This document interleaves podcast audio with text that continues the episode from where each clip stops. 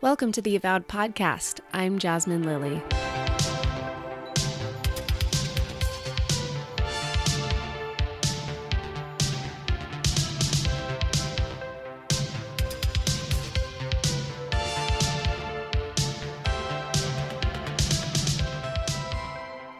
When it comes to planning your wedding, the first thing you typically check off the list is date and location. The venue you choose will likely set the shape of your celebration, so it's kind of a big deal. The problem is, wedding venues have a corner on the market. Because location is so important, many venues have recognized an opportunity to prohibit couples from outsourcing catering, alcohol, and other necessities in an effort to upsell. Being that I'm unmarried, this isn't something that I myself have encountered, so it's not something that was necessarily on my radar.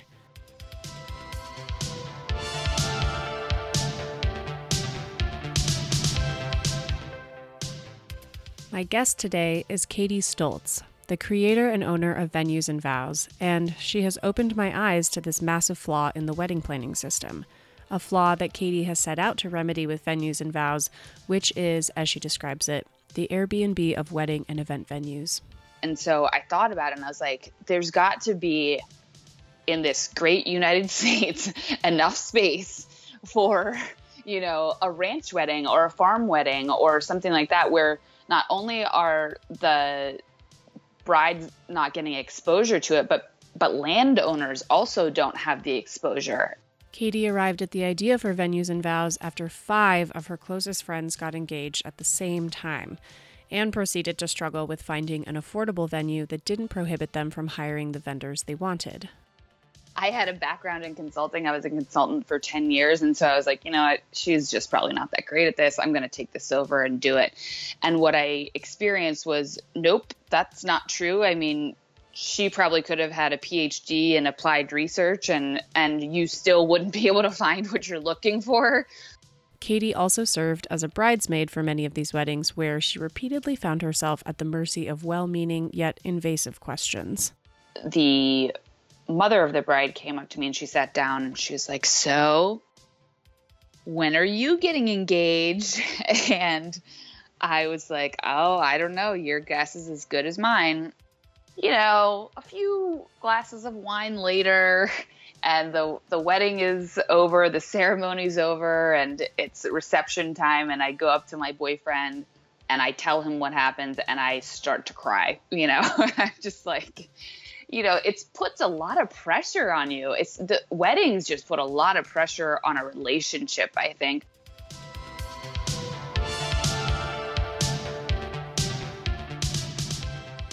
All that and more on today's episode of Avowed.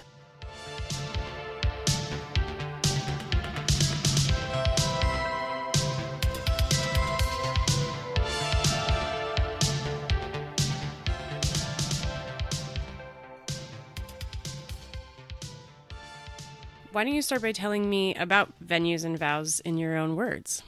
I sort of consider it the Airbnb for wedding venues, but I think that we're a little bit more refined than that, mostly because we offer quite a bit of advice. We get personal recommendations from the homeowners who have had previous events at their houses, and they have usually had really positive experiences with vendors. And so we'll give people a very refined set of vendors that we think will fit their style and things like that.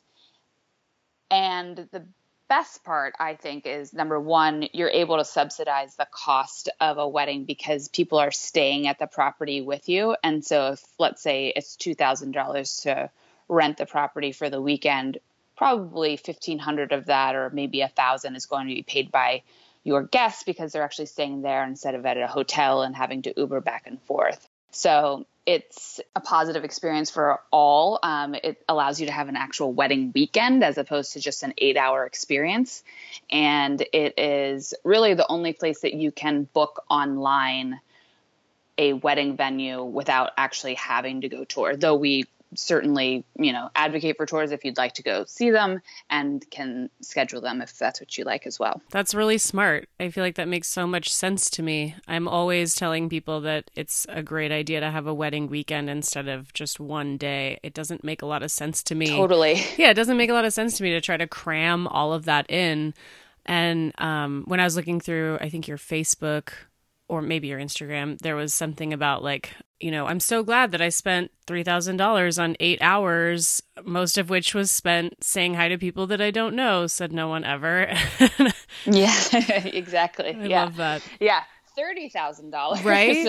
um, but but yeah, exactly. I mean, that's what happens. You you basically get to the venue and you're there probably getting hair and makeup done for a little while. You get to spend some time with maybe your mom and dad and your bridesmaids and vice versa for the groom or whomever are the the couple and you know, then from there you go have the ceremony and you take pictures for probably an hour or two. And then you have, you know, another hour or two where you're saying hi to people while everyone else is eating. And then maybe you have like an hour or so to dance. and then it's over. Right? Like, where are you cramming in the good time? I don't. exactly. That's spreading yourself exactly. very thin in a very short totally. period of time. Yeah and everyone just says like you know try to soak it up as much as possible you know look around at the people in the room while you're or or the venue while you're getting married so you can sort of you know take it all in but really you don't have that much opportunity to spend time with people. And this is the one chance you get where everyone's going to say okay i'll go to x place because this is the most special day of your life. And so if you can get them to go there, why not have a weekend out of it instead of just that short amount of time where you're running around like a crazy person? Yeah, take advantage of it. You're right. It is really the only excuse to get all of those people in one place, which is frustrating as somebody yeah. that's not married because I'd really totally. like them all to come to me, but I yeah. until Patrick puts a ring on it, I'm like not going to mm-hmm. get all my friends in one place. yep. Exactly exactly. so tell me about the experience that sort of inspired you to start this. You mentioned that you had five friends that were all getting engaged at the exact same time and that they were having a really difficult time finding venues. Yeah, exactly. So it was just kind of a mad rush. It was so surprising, honestly. But yeah, everyone just got engaged at the exact same time in the fall of I believe it was 2015, I want to say, and it was sort of a, a mad time just because people were sending these Pinterest boards around and Excel sheets and Google sheets, and you know they had lists of venues and things that they got with the venue and didn't get with the venue and the pricing and all of that, and ultimately they were saying I can't find what I want, and so after that experience, well, during that experience, one one of the weddings I was actually in, and I, you know, offered to help my my best friend, and I was like, listen. I didn't say this to her, but I just kind of felt like she was an inadequate researcher. um, I I had a background in consulting. I was a consultant for ten years, and so I was like, you know what, she's just probably not that great at this. I'm going to take this over and do it. And what I experienced was, nope, that's not true. I mean, she probably could have had a PhD in applied research and and you still wouldn't be able to find what you're looking for because venues are just not set up that way. I mean, they they want you to go to the venue to persuade you to book, to try to upsell you and to also figure out what price range you're in so that they can basically hit the top of that when they give you an estimate. And so you know when you're trying to make phone calls or you're doing research online it's almost impossible you know? So you don't get a straight answer. And even if they do publicize or, or publish i should say pricing there's still some hidden something somewhere. And so you know after going through all of that ultimately she ended up getting married on a sunday. And uh, that was what she could afford. And and that was fine. It was a gorgeous wedding. It was beautiful. It was awesome. And you know it's just so much pain and heartache going through all of that research and ultimately feeling like you're being sort of like swindled you know? And so that was really the motivation for it. And my initial my initial inclination was to do a better job of indexing websites and venues. And again, you know, even though I had had that experience of sort of I'm hitting a brick wall, I still thought that websites, the traditional websites like Wedding Wire and the Knot, didn't do a wonderful job of of indexing, and it's really hard to sort of root through all of those venues because honestly, they're you can pay to be at the top. So you don't really know, you know, which one is the best or which one had the best reviews or all of that because some of it is is paid advertising to be at the top. And so Yeah, absolutely. You know, I was like this is just crazy. And so actually it all sort of came to me while I was riding in an Uber and I hmm. was thinking about the sharing economy and I just thought why can't people utilize the same concept with weddings? Because I did know of a few people that had had a backyard wedding or you know a, a, beach house wedding or something like that and so i thought about it and i was like there's got to be in this great united states enough space for you know a ranch wedding or a farm wedding or something like that where not only are the brides not getting exposure to it, but but landowners also don't have the exposure. And so, you know, people that have a farm or just, you know, 60 acres of land where, hey, sure, go ahead and set up a tent. I don't care, you know, and have that opportunity to sort of push the two parties together while significantly decreasing the cost for a bride and simultaneously creating extra income for the owners. Yeah, because if you own, you know, a large piece of land or you own a property like that that you are interested in renting out, I mean, other than yeah, like having a website and right. really like going full on into like now we're a wedding venue right. and and that's a huge undertaking um and then you're com- yeah, I mean, it's if if that's not something that you want to do full time and you don't have the resources or the excitement honestly to like launch a website, then Exactly. Yeah, I think you're right yeah. that platform was missing and um facilitating those connections was really missing. Yeah, exactly. Exactly. So so that's sort of how it was born as an idea and then I did a lot of research and I you know queried my friends. I, I sent as many people that would answer a, a you know very simple survey about you know what was your wedding experience like how much did you spend on it how hard was it to find your venue and you know sort of tested the idea and i got a really positive response now, that being said, it was my friends. And so I was like, well, I'm going to do a random uh, survey. And so I did two Google surveys.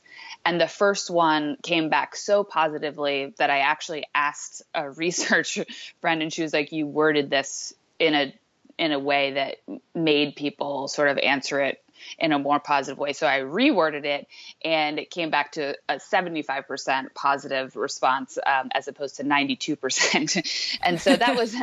that was more realistic, but still very positive, and I was still very encouraged by it. And you know, people ultimately hadn't heard of a platform like this, uh, but they were very, very excited about the idea of it and also very excited about the idea of being able to personalize it and, you know, not be sort of pigeonholed by the idea of or the, the, rules of you have to use our catering, you have to use our bartenders, you have to use, you know, whatever else requirements that we have at this venue. So that was um, another pull for the people who wanted, you know, brides and grooms. And I think hopefully it encourages anyone that is operating, you know, a strict wedding venue to I don't know, examine their practices. It, it yeah. sort of it broadens um, what is available to people, and so hopefully forces their hand a little bit in, you know, not jacking up the prices unnecessarily or having, yep. like you're saying, all of these really arbitrary, strict rules about what you can and can't bring in, which yeah, I mean, at the end of the day, you know that if they're telling you that you can't do this and you can't do that, it's because they want you to spend that money there. And exactly.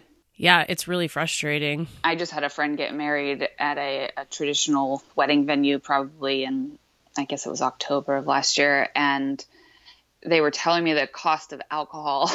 and I was just appalled because you know, it's like a Bud Light, and they're charging them five or six dollars for a Bud Light when obviously you could buy a case for you know twenty five dollars or something like that, and it's just so frustrating because of the premium that is put on top of things. Yeah. Because of, you know, overhead and unnecessary sort of. Yeah. And that just feels so like such an abuse of power to me. Absolutely. I, weddings are already so preposterously expensive. Yes. And to add insult to injury, like now we're going to charge you $5 for a Bud Light. Are you right. kidding me? That's right. so whack. yes, it's completely whack. And I have gone on record and will continue to go on record that that weddings are in my personal opinion quite a racket and it this is really my personal effort to try and get around at least the venue costs and simultaneously figure out ways that you can do the BYOB or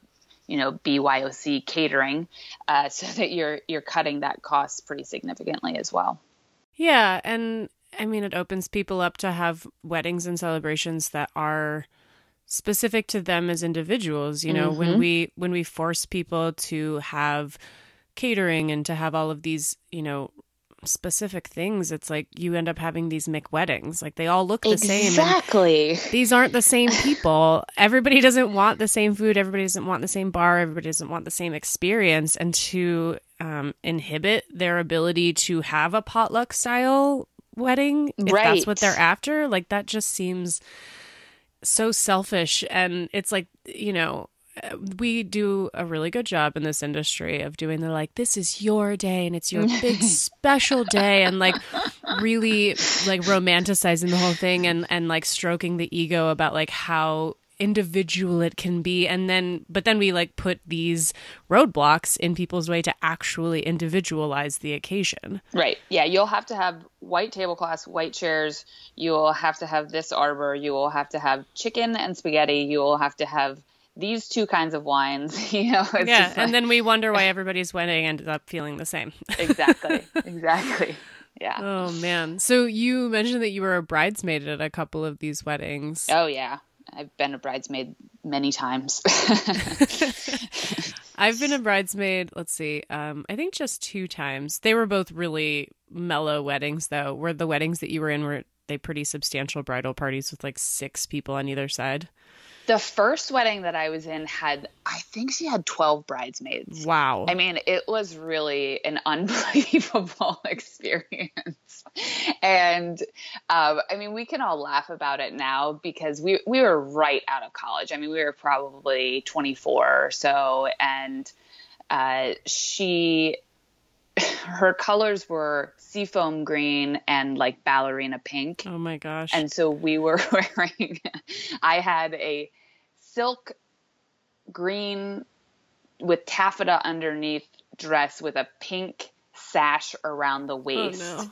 And uh, her sister was the maid of honor and had the opposite. So it was a pink dress with a green sash. I mean, it is really just a sight to be seen. It's like cotton candy. like 12 cotton candy clad bridesmaids.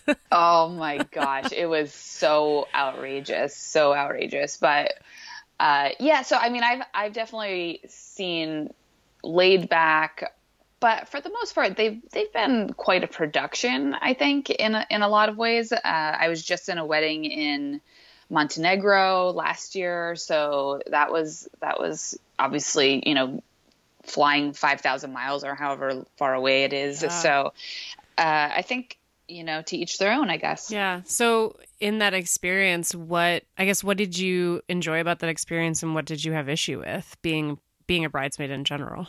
I think being a bridesmaid is, first of all, and I don't say this in a cliche manner. I think it really is truly an honor, um, and I think it's really sweet to be asked to be a bridesmaid. Um, I I do think that people sometimes overestimate the amount, and I say this from a bride's perspective, overestimate the amount that a bridesmaid should be, you know, putting forth effort and mm-hmm. and what they should be doing. And so I think that sometimes that can be a little bit frustrating from from a bridesmaid perspective, but you know, it's their day. Do what they ask you to do. It's only going to be a couple of hours and it'll be fine, but I think that you know, I, I'm currently in a relationship, and in particular in that in that Montenegro experience, the bride and groom, the groom was is my boyfriend's best friend, and so he, my boyfriend, was the best man, and I, while I was not a bridesmaid in that wedding, I'm very close to the bride, and uh, we you know all got our hair and makeup done and everything in this in this you know suite at this hotel. And we were sitting there and my boyfriend and I have been together for at that point I guess a little over 2 years. And the mother of the bride came up to me and she sat down and she was like so when are you getting engaged and I was like, "Oh, I don't know. Your guess is as good as mine." And you know, of course it's it's not mean spirited or anything like that, but it's just kind of like, oh God, do I have to answer this question? And then not 15 minutes later, the mother of the groom came up and, you know, said the exact same thing to me. And uh, you know, a few glasses of wine later and the the wedding is over, the ceremony's over and it's reception time and I go up to my boyfriend and I tell him what happens and I start to cry. You know, I'm just like, you know, it puts a lot of pressure on you. It's the weddings just put a lot of pressure on a relationship, I think, because you're sitting there and you're, you know, everyone's just kind of like in this love mode and talking about the, you know, how they got together and why they're together and their love for each other and all of that. And obviously you feel that same way about your partner and so you're like geez scratching your head why why aren't we actually engaged and in this particular case it was a little different because the bride and groom the people that got married in Montenegro were together for a relatively short amount of time they got engaged after a year wow. and they were married within a year and a half or you know a little over a year and a half. And so my boyfriend and I had been together for that entire time. Mm-hmm. and so everyone's looking at us like what the heck's going on over there? While you know logically you're thinking to yourself I I mean it's 2 2 years is a normal amount of time to be together right? Like I shouldn't feel so much pressure but you do. And so I think that you know weddings whether you're a bridesmaid or not can sometimes create that that pressure for um, those of us who are single, or I should say, not married. Yeah. More accurately. Yeah. I agree 100%. it's a dangerous cocktail of emotions. And yes. if, and, and it is a funny thing that we feel comfortable asking people when they're getting married because, like, yeah. I don't, like, to me, it's on the same level as asking somebody when they're going to have children. It's none of my fucking totally. business. Like, it yeah, really totally. isn't. Um, and if it wasn't already like a sensitive subject in their life, lives or something that like hadn't been addressed or maybe had been addressed and like you know was a conversation that they were having i would never want to bring that up in a space like that right because a wedding right. is such an idealized um expression of love and love is so mm-hmm. complicated and it's different for everybody and there's not a time frame that works for everyone and i mean i'm right there with you i've been with patrick for 10 years and I have two close friends that are getting married this summer. My best friend got married 2 years ago. Like I and we've been together longer than any of them. And I'm right. watching all of these weddings happen and it's difficult for me when, you know, I when they get engaged in the first place and then I'm, you know, doing their wedding cake or I'm a bridesmaid in their right. wedding and it's already complicated enough for me to process all of those feelings and really try to separate myself from the situation enough to where I can be honest about like do I really want to get married right now? Is it something that I want because I'm like being surrounded by it and all my friends are doing it? And then it's like, you know, if everybody jumped off a cliff, would you jump off a cliff kind of totally. Yeah. Um, and it just seems so unfair to be putting putting a magnifying glass on what is already a pretty big thing to consider in the first place. And then mm-hmm. to be mm-hmm. putting someone in that situation when tension and emotions and all of this stuff is running high, and then there's wine in your hand and, you know, swelling music and people expressing how in love that, like, it just seems really unfair to me. Right. totally. But people do it all the time. I've definitely had people ask questions like that for me in when I was at weddings, when I was even just a guest at weddings. Um, and it's like, uh, I, Yeah. do we, like, do you really want to get into this right now? Because I sure as hell don't. Yeah. And then, and then you've got the the bouquet toss, which to me oh is my gosh. so Can we eliminate that? Can we just get rid of that? Let's remove that tradition 100%. yeah, it's got to go because it like so Amber Marlowe, I had her on the podcast and she was saying and I think I'd read something about this but you know where that tradition originates is that people wanted to take some piece of the bride's luck and joy um and you know infuse it in their own lives. And originally they were like tearing pieces off of her wedding dress. And so eventually she was like here's the bouquet. Just take it so like i love sort of the the um origin story for that tradition but Yeah. the tradition itself in our modern world really puts women and their dates to these weddings because maybe you're like maybe this is your first date or Oh your my fifth gosh, or yeah. something i mean people bring wedding dates all the time that are not their significant others and it's like why are you gonna why are you gonna put them in that position like how many fights have been So started over the bouquet toss Yeah. so many Or when it's when it's so deliberate and they're like, you know, they put the one person that they want to get engaged right in the middle and then everyone like scatters so that it goes right to her. and you're Yeah. like, wow, that's even more awkward and this is so you know, just mortifying, really.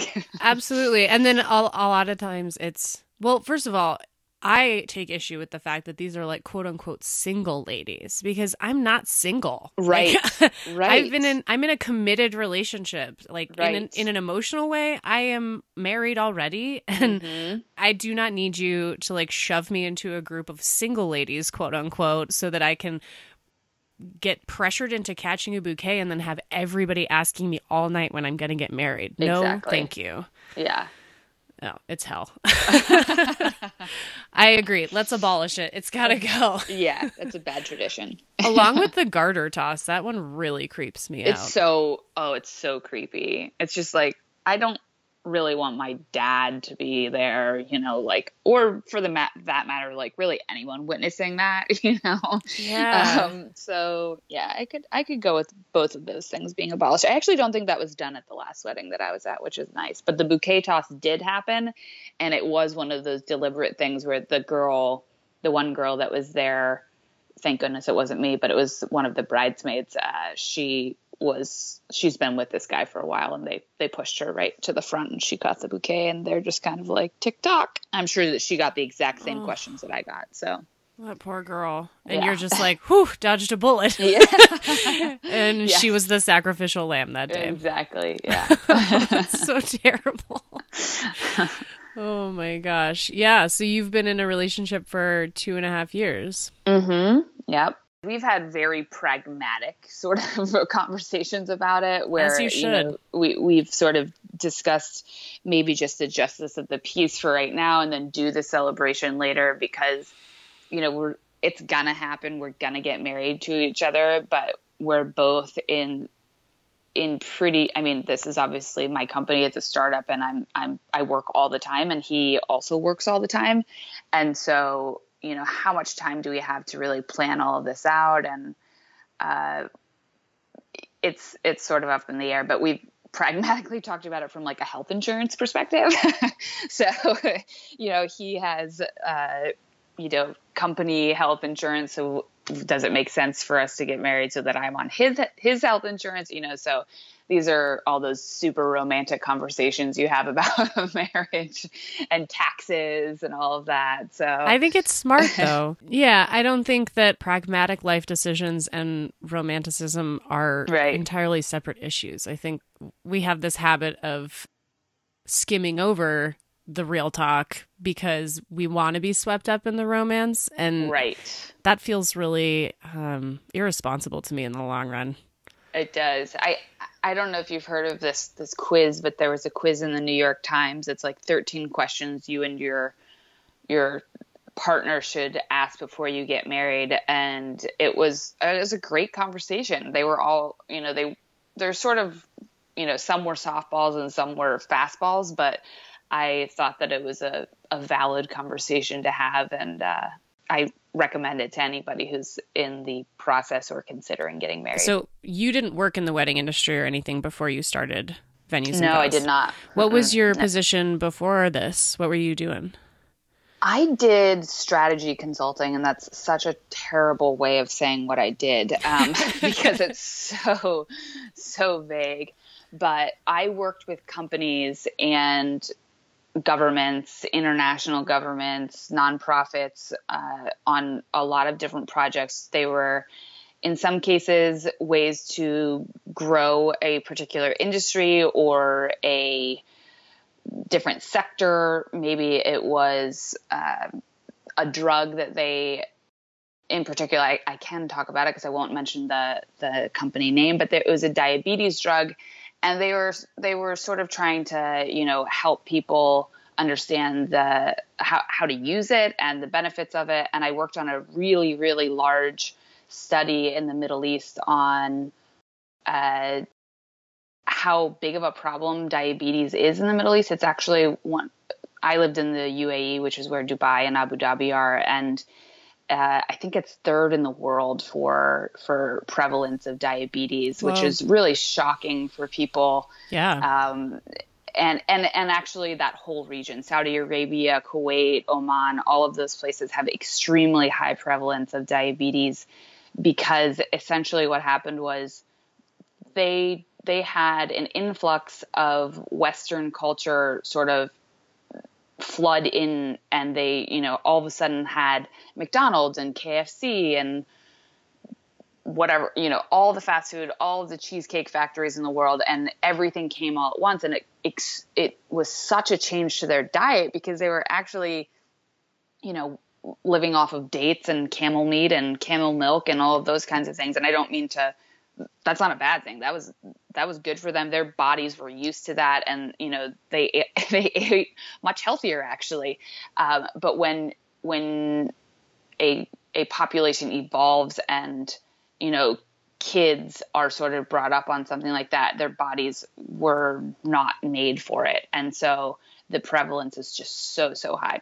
I went off on a tangent there, but th- that's a that's a that's a an example of a product or excuse me a project that I did. I also did uh, continent wide surveys for a part of the government measuring what would be the best ways to invest in different countries in Africa. So, for example, should we spend money on schools or should we spend money on AIDS medication? And it wasn't an either or, it was more how much should we spend here? How much should we spend there? Uh, given the issues that this particular country is facing. So wow. those those were some of the projects, but I I probably worked on over a hundred projects uh, throughout throughout my tenure. I was there for ten years, so those are just sort of the, the ones I can remember right now. Crazy. Yeah, so, you mentioned in your email that you had lived in Africa and the Middle East, and I was curious how you ended up there. So, yeah. So the for the Middle East, essentially we decided to open an office over there, and so I was part of the the team that went over there in the first tranche, and I stayed for a little while. And uh, the Africa project was because of previous international experience I had, and so they uh, were kind of like, it seems like you'll be all right. and so uh, I worked in Africa in 10 or 11 countries over there. And wow. um, it was a phenomenal experience. It was a really great experience. I, I was bouncing back and forth between there and Washington D.C. quite a bit. So I wasn't a permanent resident of of Africa, but was there quite a bit. That's so cool. Did you experience any weddings or celebrations like that? I'm really mm-hmm. fascinated with how people in different cultures celebrate love. Well, so so the Middle East is really such a cool place for weddings. They are beyond over the top. I, I can't even explain yeah, you know, it. how crazy it is. But I think one one tradition that people might be interested in is that they have these henna nights. And so essentially what it is is that the bride and her friends and relatives get all of this henna like all over them, like all over their arms and everything.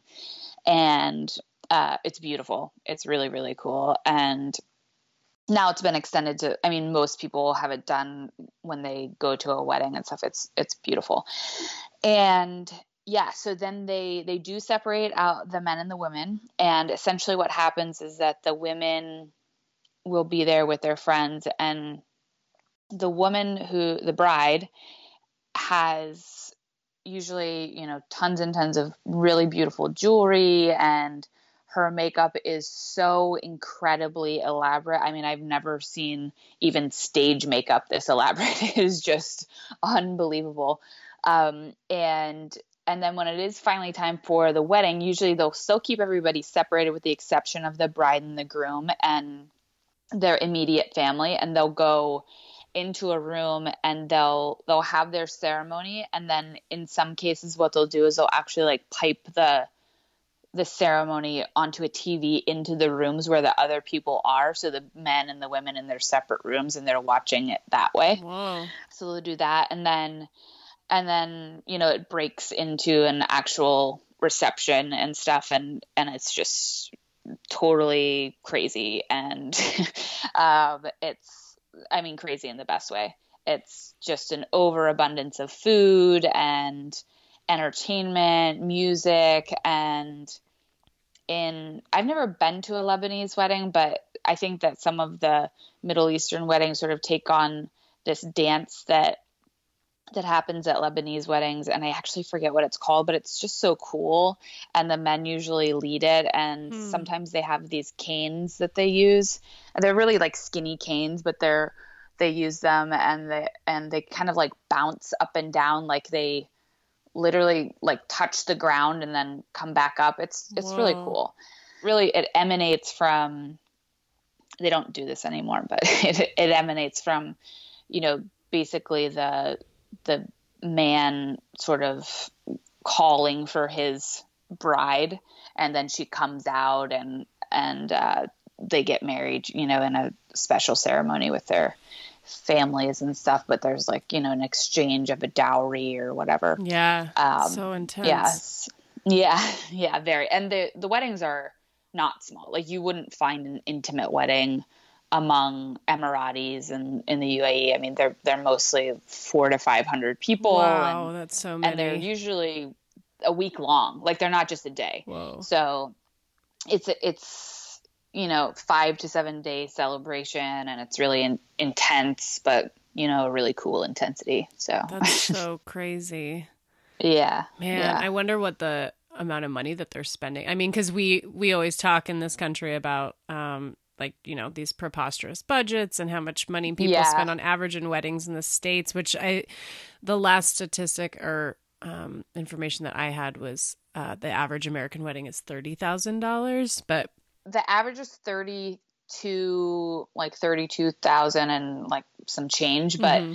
that doesn't include like a wedding gown and some other stuff it doesn't so, interesting no there's because i was doing we're gonna uh, post a blog post relatively soon because we threw like a mock wedding and we kept it under $15,000 and we just did a compare and contrast to the numbers that were given that are the national average from the knot mm-hmm. and it easily I think it was like $37,000 or something like wow. that. So yeah, so it's much much different. But the the difference to keep in mind with the UAE is that it's one of the most wealthy countries in the world and the citizens of the UAE in a lot of cases have subsidized government money and so they number 1 when they get married if they marry another Emirati. So, like, a, a man couldn't marry me and get this, but they'll get a plot of land. And in some cases, they actually get help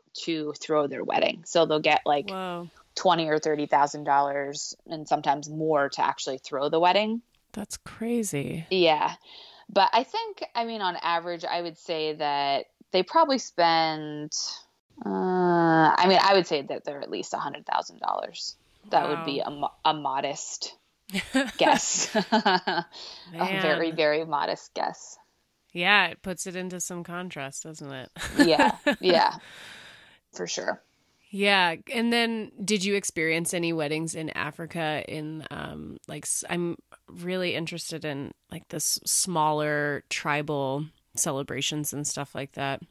I didn't see tribal ones. That would I was in I was in well, I was in small places, but I didn't see those kinds of weddings. I saw weddings because I would stay in larger cities and then I would travel out to smaller towns to do a lot of the work that I was doing. But I often, because I would be there on the weekends, I would see wedding celebrations at the hotels I was staying at.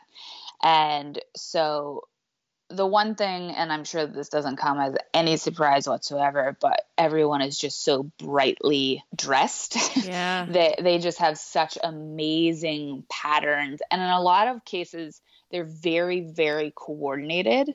So mm. they may have asked people to dress in like red or purple or something like that. And this is just honestly a guess of mine, but it always seemed like they were somehow color coordinated. That's interesting. Yeah. Because you definitely see that in the States. Obviously, people having this color palette and then it right. like, dictates the entire occasion. Um, right. and yeah. that's interesting to note that it's not just Western civilization that has right. a habit of doing that. Yeah, totally. Yeah. Did you um what Sean Parker, remember the guy who started Napster? Did you ever see the photographs mm-hmm. from his wedding?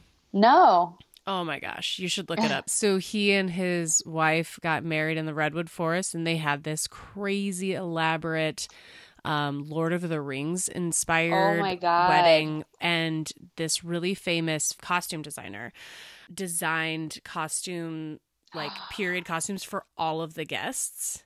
Oh my gosh. It's next level. Like uh. it is next level. There oh it's so opulent. There's like furs on like beds in the Oh, I'm looking at it right now. This is crazy. It's wild. They had a pen full of bunnies for people to cuddle, which I think is really genius. Oh my god. Anyway, yeah, that's that's what I thought of when you said like, you know, all of the guests and coordinating outfits. You don't see that a lot in the states, but that one wedding in particular really That is so crazy. I know. Oh my god. And the amount of money that they spent on that wedding is obscene. I mean, they rented out I... the redwood forest and created this insane floral installation and Oh my god. It's it's beautiful. Yeah, it is. Objectively, it's stunning. I mean, it's beautiful.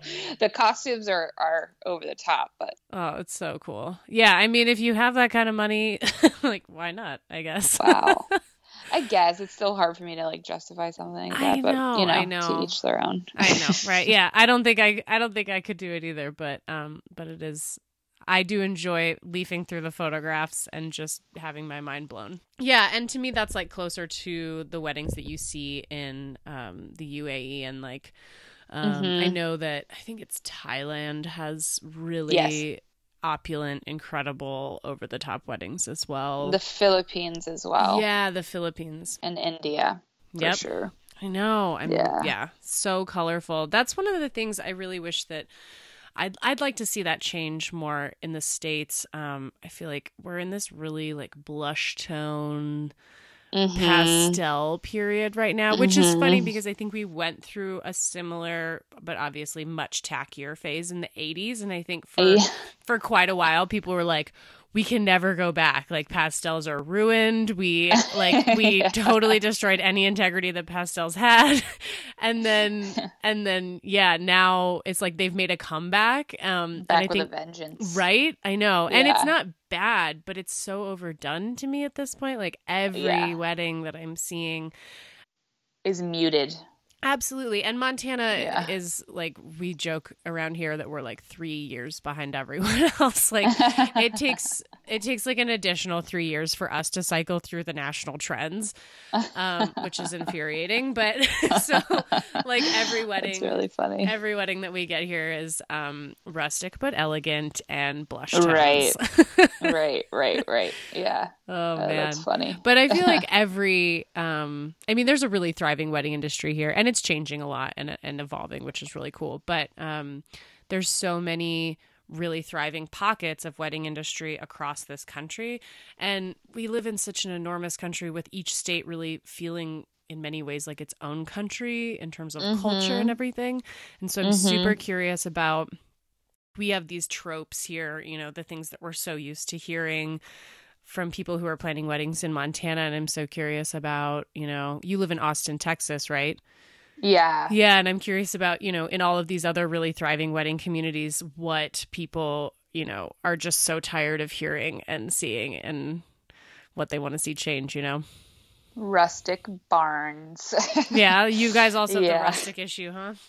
yeah, yeah, we definitely have the rustic. Uh, yeah, I mean, I I think that it's it's gotten to you know a little bit played out. Uh, I I do still think that because it is so ingrained in the culture that people still do sort of cling to it, but they're they're doing it in more original ways now. So they they do still use barns because they're beautiful and they're Yeah. so cool and like you know they have some of them have like totally tin surrounding you know walls and everything and it's just a really unique setup. I think that people Uh, that are but- embracing sort of like the cowboy culture or things are are doing things that differentiate as opposed to just having you know the, the muted pastels with cowboy boots and stuff like that. They'll bring in you know an actual barbecue like spit or whatever and you know maybe they'll roast a pig or something like that or um, they'll have their own bandanas made which sounds a little bit cliche but they're actually really really cool um, and Yeah, I want to see. I love that there's people incorporating more pattern, especially in like bridesmaid Mhm. attire and stuff like that. Because to me, bridesmaid dresses are like the low point, generally speaking, of just about any wedding. Um, like because it feels like um like this forced afterthought like we're all still operating under the assumption that our best friends who we've asked to experience this really wonderful day with us and like you know it is an honor you're right to be asked and to get to experience that alongside somebody but but then we put them all in like these same dresses that are like Mhm. universally unflattering and all the same color, you know, it's like everyone has a different skin tone and then we're forcing them all to wear lilac and it's like, you know, maybe lilac's not the best color for me or like for anybody right? Yeah, exactly. And and yeah, I just I I love when people I mean, if I was getting married, I would want all of my best friends to feel as comfortable and sexy and beautiful as they could be. absolutely And Yeah. yeah. I'm I really appreciate people who are stepping outside of that, you know, giving their bridesmaids more options or like just letting them, you know, giving them some kind of a guideline within which to work and then giving them free rein. Yeah, especially when you have people who are in like frankly different life stages, like you know people that are pregnant or Yeah. were, just had a baby or something like that. You know, they they need something with little more flexibility or something that you know can be their own style. And so maybe you have a color palette that you're looking at you, that's purple, you know, and if violet really flatters you, great. Or if you really want to go with the dark, you know, purple, almost maroon or whatever, great. Yeah, and then that's also a really interesting one in terms of origin for traditions as well, because that's always been one that really fascinated me. All the bridesmaids in the same color, and I was like, "What's the what's the idea here? Like, where is this coming from?" And Yeah. it turns out it's um it's a pagan ritual, as many as many modern wedding traditions started off as, and it was intended. It was basically like all of the um, bridesmaids or ladies in waiting, as it were, were wearing dresses similar to the bride to confuse evil spirits that were trying to get to her on her wedding day. Oh, Yeah. how interesting. And when you look at things like that, you're like, yeah, no, that just really doesn't have much of a place in our modern world, does uh, it? yeah. right. but that's wedding Yeah. traditions. It's not the Salem Witch Project. Yeah. That's what we do, though. I mean, we hold on to these things. And I think there's definitely a lot of value in tradition. But I mean, I'm always encouraging people to, you know, acknowledge a tradition that they want to do and then like really look into what it means and where it originated and then what it means to them. You know, Mm-hmm. you know, if you want your dad to walk you down the aisle because you have a really close relationship to him and you want to have a conversation about what that means, that's awesome. But like don't just like do all of these things to do them, you know? Right, because they because they said you have to, or Yeah. or history dictates it. yeah, exactly. I really appreciate what you're bringing to the table with venues and vows in terms of what we were talking about with, you know, these different areas and pockets of the industry having like the same thing over and over again. And to me, a big part of that is that the venue is like really the first thing that people check off of their list. Right. They decide on their wedding date and then they decide on the venue. And if you have this venue that is really conducive to one specific type of wedding, and then also they're insisting that you keep all of this stuff in house, Mm-hmm. I think that that has a big part of why, you know, I see the same wedding over and over again is because we're seeing the same venues over and over again. And so I really appreciate that you're like throwing in some diversity of location into the mix. Absolutely. I mean, I I liked your term McWedding because I I was talking to a farm owner and he was saying that he heard about a place in Dallas that's literally a wedding factory and they have like you have very strict cutoffs, right? I mean, you have to be in and out because you have to get all of your vendors out by one time to get this other person in by another time. And, you know, you have it from eight to four and they have it from four to 12. And I was like, that sounds like an absolute nightmare. I, I mean, what do you do if, you know, you happen to be having a really great time and you just want to pay for an extra hour? Well, too bad, so sad. You have to get out. That's and wild. I just think it's such a terrible idea and such a compromise. I mean, if you are going to spend that kind of money, why would you do it that way? You know, I just Yeah. it's What's the appeal of this venue? Because what? Yeah, uh, exactly. obviously people want to go there if it's like booked out like that. Like what is I, I what are they know. giving you? I have no idea. It sounded like a he he painted it as a convention center, and I was I was joking with someone the other day, and I was like, "Do you want to have a wedding or an all hands meeting?" You know, like this this isn't like I don't know. I just don't get it. So I'm I'm missing something here, and I think that it just needs to be reframed a little bit. You know, like this is supposed to be a time when you get to spend serious quality time with your friends and family and hang out. You know, like I said, this is the only time you get to convince everybody to come to you for yeah, this I don't want to feel rushed through that. Yeah, exactly.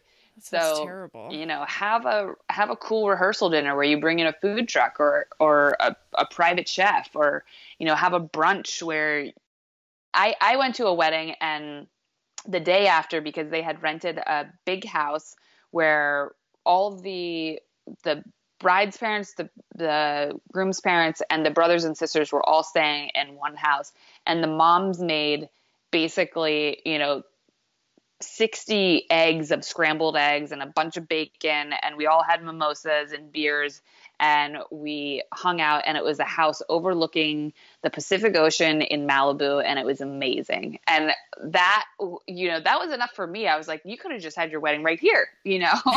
because this is like the coolest coolest 6 hours any of it cuz we all just hung out and stayed there for a long time, you know? There was yeah. plenty to do, plenty to see. It was a gorgeous setting. And, you know, those are the moments that you like really revel in and get to like hang out with everybody that you want to hang out with and just kind of like shoot the shit, you know? Yeah. And you don't get to do that very often. So drink it in. Yeah, the formula the formula of a wedding day, I understand the value in it. I understand that it like lends some kind of necessary structure to an occasion that is of that magnitude and that Mhm. size. Um, but the moments that that are included in that timeline, um, all of the things, you know, like the walking you down the aisle and then like the cutting of the cake and you know the like hugging everybody i can't remember what that's called I know what you're talking about. yeah. So, like, all of these things, you know, that are like a forced part of this timeline, um, like, those aren't the memories. No. Those aren't the moments that you're going to look back on. Those are never them. Like, those are the motions that you go through so that you can get to the memories. Right. Right. And they take up so much time. yeah. And all of the real moments happen in between, and they happen in like, the dark corners of your venue, Mhm. like where people are making out or like having a great Yeah. conversation or like laughing their asses off or laying in the grass and looking at the stars because they're like a little bit sauced Yeah. that's that's the real celebration. Those are the real moments. And yeah, when you try to cram it all into eight hours, like you're just you're gonna gloss through those, especially as the center of attention. yes. you're not gonna experience any of that.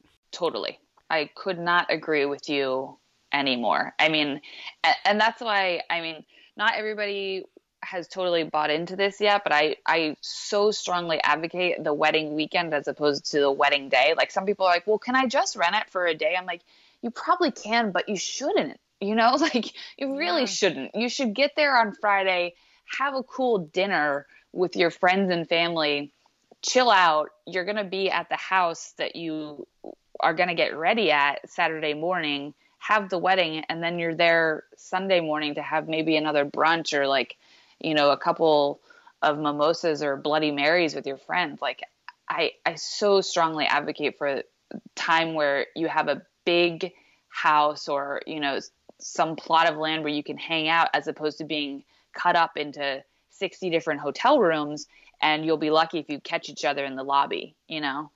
Yeah, and it just is so much more relaxing. And I think Absolutely. From a devil's advocate perspective, I can understand people being like, "Oh, but then I have to plan 3 parties for all these people instead of just one." And to me that's actually um like a plus because yeah. Because I think when you spread out the celebration like that, when you um, are planning a rehearsal dinner and a brunch the next day and this event, it sort of like takes the heat off of this day. When you totally, when you're so, because that's like a lot of emotion and like just mm-hmm. expectation tied up mm-hmm. into one event. And if you can spread that out a little bit and, obviously I'm not married, but I've like thrown some pretty substantial parties usually for my birthday and yeah. And I always get so stressed out beforehand. And then and then everybody's here and it's like, what was I freaking out about? Yeah, why did what was the big deal? Um, if I managed to calm myself down right. in the midst of it, which is hard. The other thing is is that who says that all of those things need to be like this grand occasion, you know? Why just order some pizza?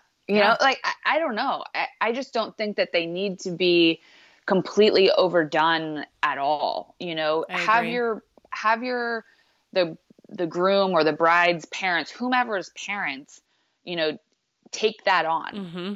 There's nothing that says that you have to have a sit down dinner and it has to be candlelit with a new set of flowers or anything like that. This is yeah. again, it the concentration is on let's create some memories. And I think that that probably happens more easily with you know a 12 pack as opposed to like 50 50 dollar bottles of champagne. You know yeah. there's, there's just the equation doesn't equal success if if it's more money or more effort.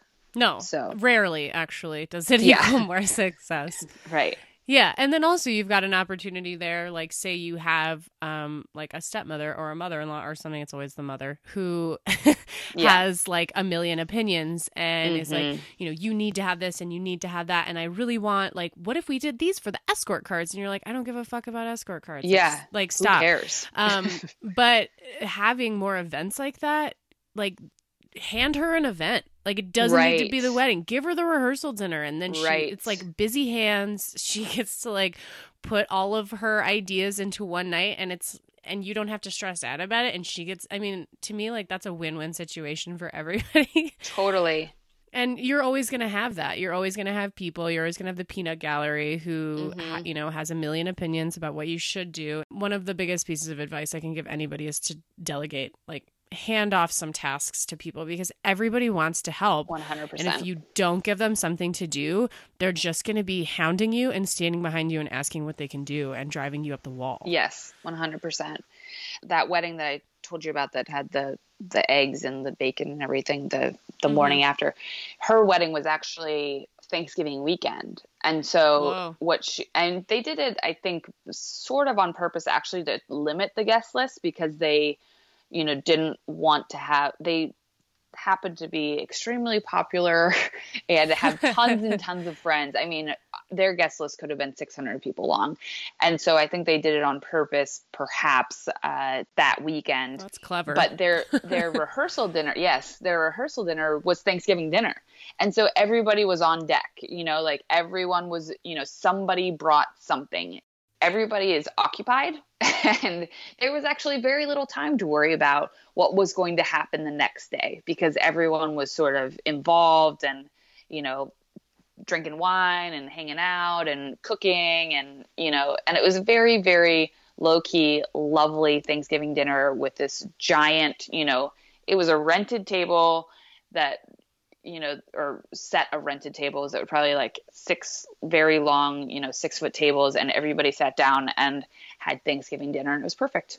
I really love that. Yeah. I would totally do that. That sounds like a blast. Yeah. Yeah, it was amazing.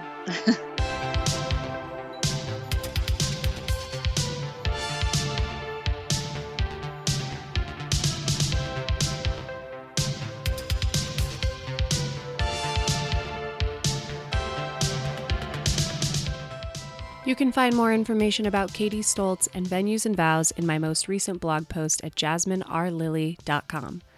Thank you for listening and thank you for reaching out. I love hearing from you about how this show is helping you process the hurricane of love, wedding, and marriage related emotions. Keep up the good loving and have a wonderful week.